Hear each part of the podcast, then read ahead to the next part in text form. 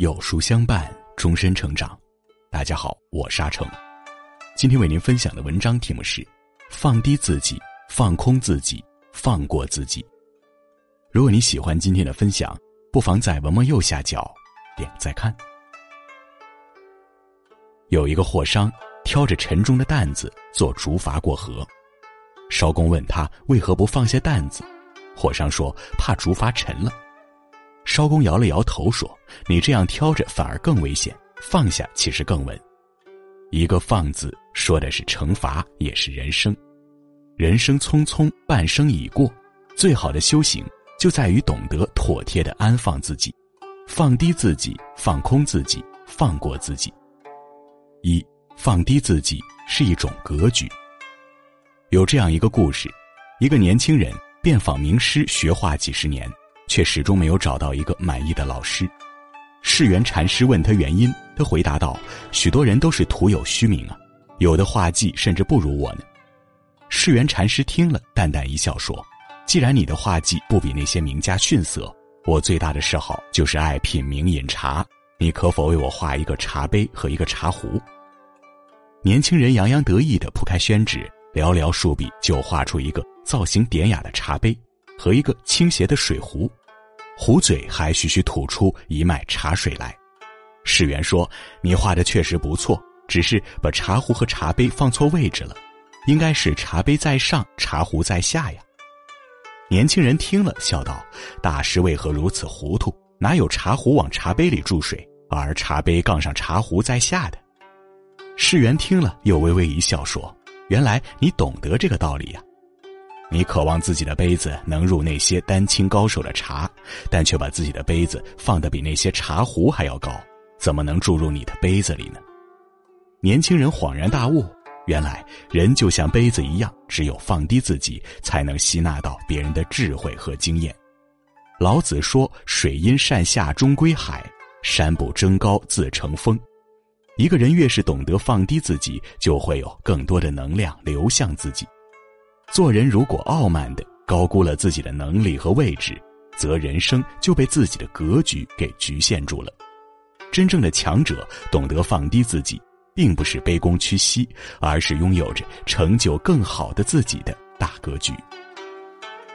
二，放空自己是一种智慧。人生上半场，我们都在忙着赶路，身上背负了太多的东西，而忘记去享受生活。直到某一天蓦然回首，才惊叹，原来我们已经错过了人生一大半的美景和年华。《了凡四训》上有这样一段：“昨日种种，譬如昨日死；今日种种，譬如今日生。”好的人生需要积累厚度，也需要及时放空，不要一直忙碌。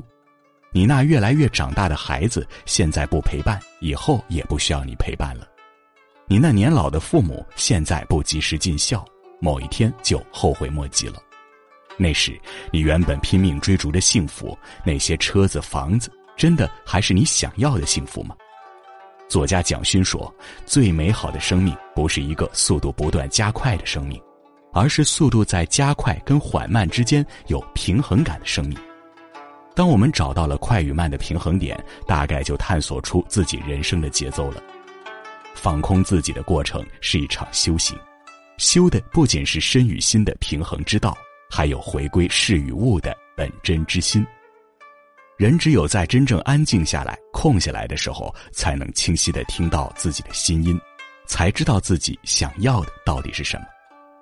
放空自己是一种智慧，不要被别人的脚步影响，跟随自己的内心，才能追求到自己真正不容错过的爱和幸福。三放过自己是一种境界。都说人到中年十有九难，其实最难得不过是追求那些不属于自己的东西，得不到又放不下。周国平说，人生有三次成长：一是发现自己不再是世界的中心的时候；二是发现再怎么努力也无能为力的时候；三是接受自己的平凡，并去享受平凡的时候。没有飞翔的能力，就控制住自己的欲望。有些东西很诱人，可未必都适合你。超过自己能力范围之外的，就不要去尝试。要懂得适可而止。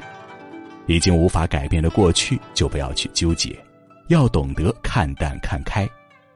人生是一个选择的过程，有时候做减法，舍去一些不属于自己的东西，接受属于自己的东西，比努力一千倍更能拥有幸福。与其追求那么多，不如适时放下，放过人生的不完美，也是放过自己。放下后，才能发现世界海阔天空，而你自由自在。人生下半场，放低是格局，放空是智慧，放过是境界。其实心简单了，幸福就多了。